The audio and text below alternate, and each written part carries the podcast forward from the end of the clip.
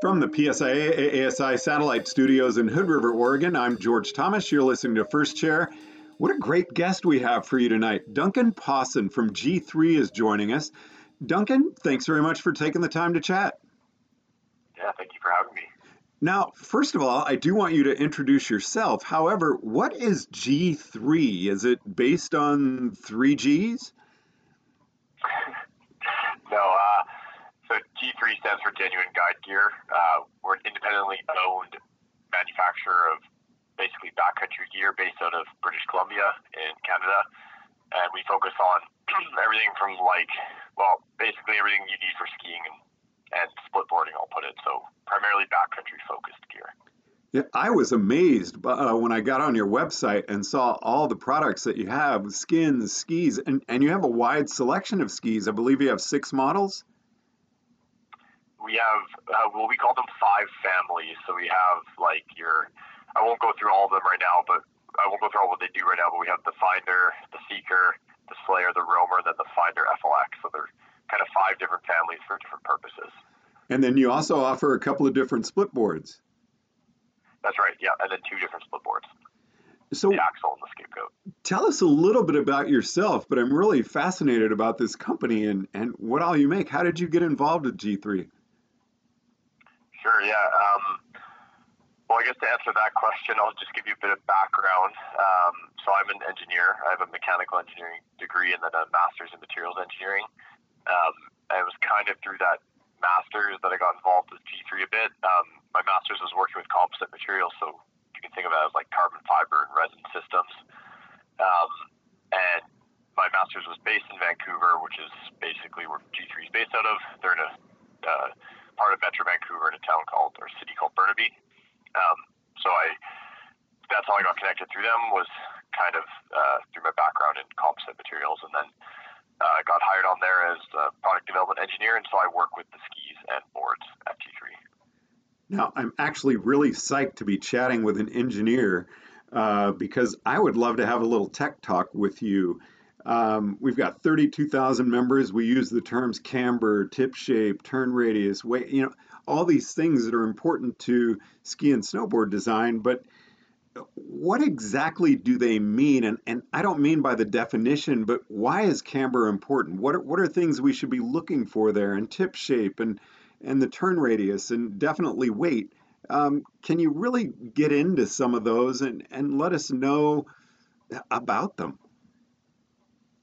Um, I know you don't want to focus on the definition, but maybe just uh, let me define uh, camber first because it does matter. It, does, it is important for what it does. Uh, so I think probably most of your listeners will be aware, but camber is kind of the if you look at a ski, if you put it flat on the ground, it'll have in the middle of the ski. It, most skis are raised off of the ground. That height is what is your camber.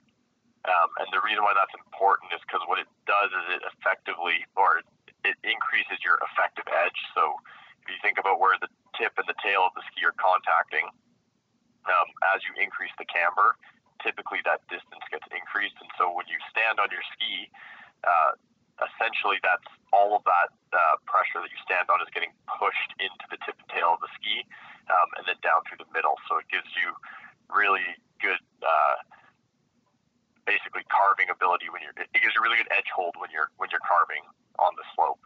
The opposite of that would be what's called reverse camber or full rocker, where you can imagine that camber is flipped, so your ski now looks like a banana. Um, mm-hmm. If you were to put it flat on the ground, the contact length, the point where the ski is actually touching, is much smaller. Um, and so rather than engaging the edge, as you're turning, you're doing more of a, a pivoting motion. You can imagine in the extreme case, if it just touched at a singular point, you'd be able to just literally rotate the ski back and forth on a dime. So you're not really engaging the edge, you're just pivoting, and that allows for great uh, turning and it allows for great uh, stability in powder, but it is really scary and not that great if you're on hard pack trying to carve, carve wide turns. So tell us a little bit uh, about tip shape. I mean, they have really changed over the years. Yeah, well, that's right. So tip tip shape is is interesting because usually tip shape is kind of encompassed within the talk of side cut. Um, so I'll just quickly touch on side cut. So if you imagine now looking at the top of your ski straight down, uh, you can kind of imagine drawing a circle from the widest point of your tip to the widest point of your tail. That is your that is known as your turn radius, and so that's what dictates when you're in that edge when you're carving. That's what dictates uh, how sharp you can turn. So what is the radius? If you were to like just hold that edge and literally ski in a circle, what radius of circle would you make? That's your side cut, and that's influenced by the tip shape and the tail shape. Uh, there's also other aspects of the tip shape, like at some point that side cut will there'll be what's known as an inflection point, where if you can imagine if your your ski is getting wider and wider and wider as you get to the tip, and then it'll start to curve inwards to form the arc of the tip. And that change in inflection, how it curves inwards, can also influence things like how you engage into that turn. If it was like, you know, an instant transition, just a sharp point, you're going to get hung up all the time. Every time you go to turn, your edge is just going to catch, or even if you don't want to turn. So that also plays a big role in how how we uh, smooth out that tip. And how about weight? I mean, that's certainly something that's affected by a lot of what's going on the ski as well the boots, the bindings.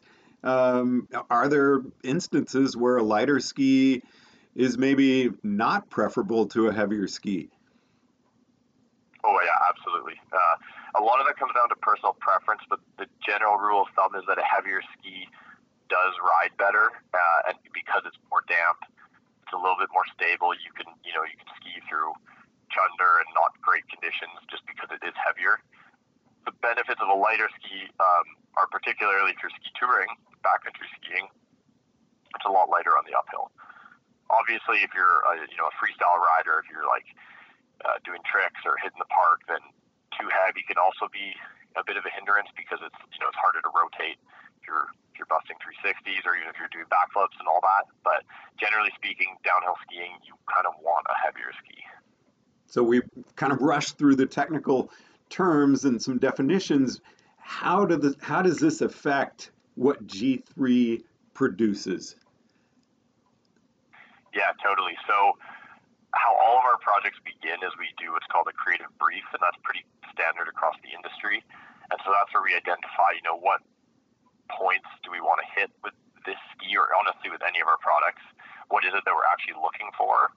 Um, and then that informs the design and how we get into the prototyping phase. Uh, because you know you can imagine that there's maybe a ski that I want, and I'm like, oh, this would be really cool. We should make this, but it's not really what the market wants, and that's so that's why we have that brief, and that's that's kind of what is our what's called our starting point and our driving point for the whole project. And what do you feel makes an ideal ski for the backcountry?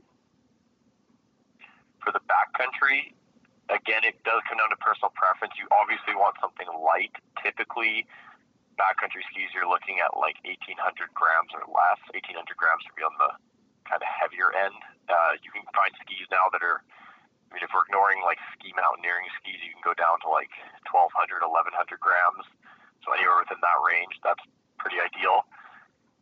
You can, when it comes to camber, you know, you can get skis with camber, without camber. Uh, you can get really narrow skis, really wide skis. That's not so much of a, of a uh, I would say a game changer for me at least. Like typically, I'll pick something mid-range width, so like in the 100 to 105 range, down to 94 maybe, um, and then the length is the same way you fit size a ski for the resort. Just the right. You want to make sure it's the right height for you. But the big factor for touring is is the weight.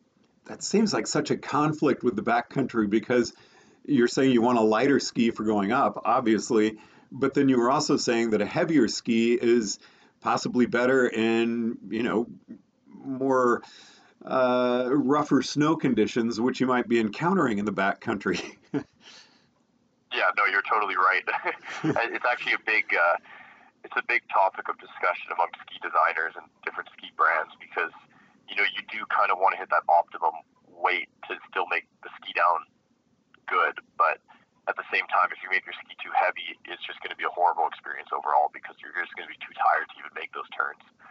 Um, now, you are right that in the backcountry you hit all kinds of snow, so you can't just assume it's always going to be soft. Now, you probably will hit more untouched powder than you will on the resort, but it's not always powder, and you hit every kind of snow condition from like yeah, I don't know, breakable crust of like blower powder. Um, so you do kind of want a ski that can do it all. Now you can you can ski it all with lighter skis um, because you are also you're skiing less laps than you would if you're at the resort.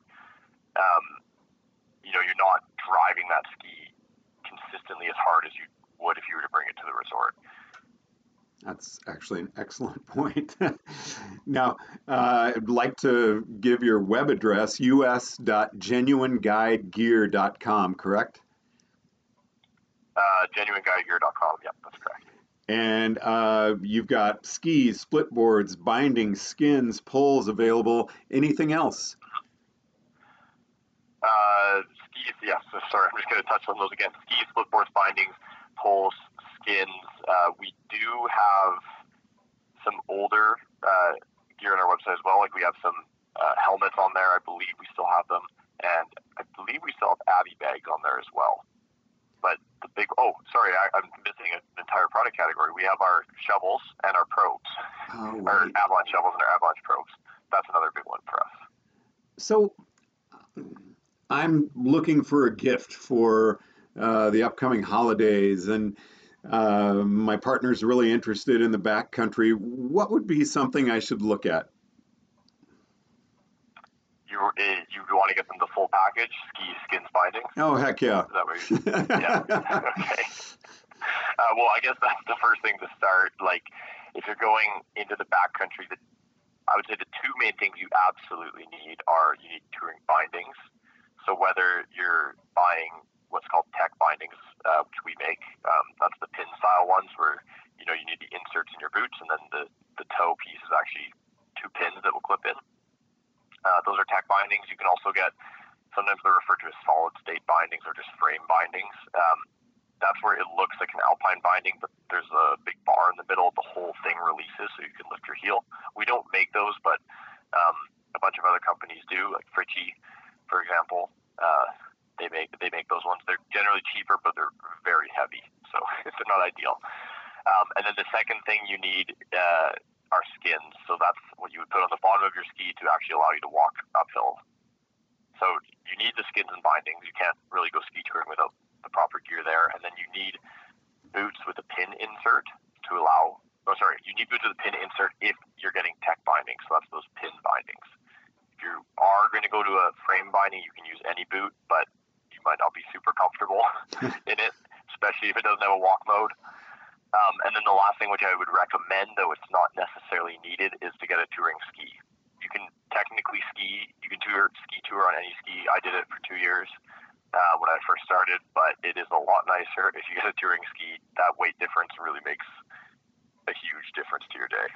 And would it help to get, uh, you know, a variable length pole that or adjustable length pole that you can change for going uphill as well as down, or does that matter? That's an interesting question. That depends on the person you're asking. Okay. I like I like variable length poles um, because I do adjust them sometimes, and also just for storing them away, it's really nice to have them go shorter if you're going to boot pack and you're not going to use your poles while you're boot packing, it's really nice to shorter, put them on your backpack.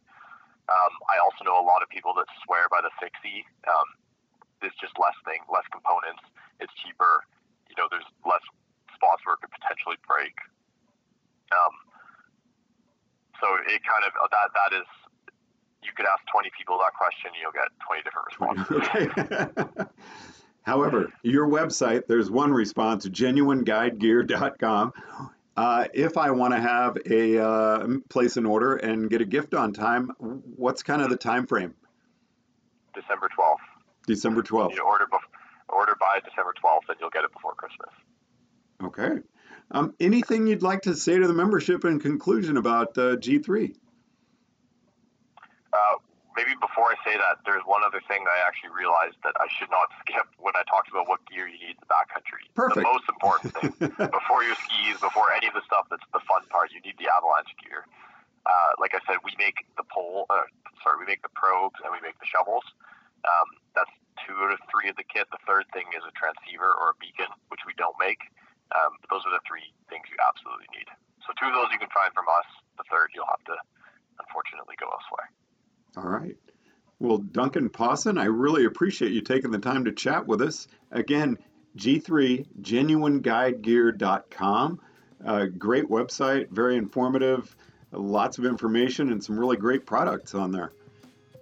So can I add one more thing? You better believe it. Um, so yeah, in terms of uh, educational resources, if you do want to learn more, we have a bit on our website called the G3 University, um, which is fantastic. There's tons of information on there, everything about how to use the gear to just general backcountry knowledge, and also the a way more detailed explanation than what I went through with regards to ski mechanics. Um, and we also have a pro program for industry professionals, so keep that in mind. Well, thank you very much. Duncan Pawson joining us on First Chair. Again, thank you t- for taking the time to chat. Thank you. From the PSIA ASI Satellite Studios in Hood River, Oregon, I'm George Thomas.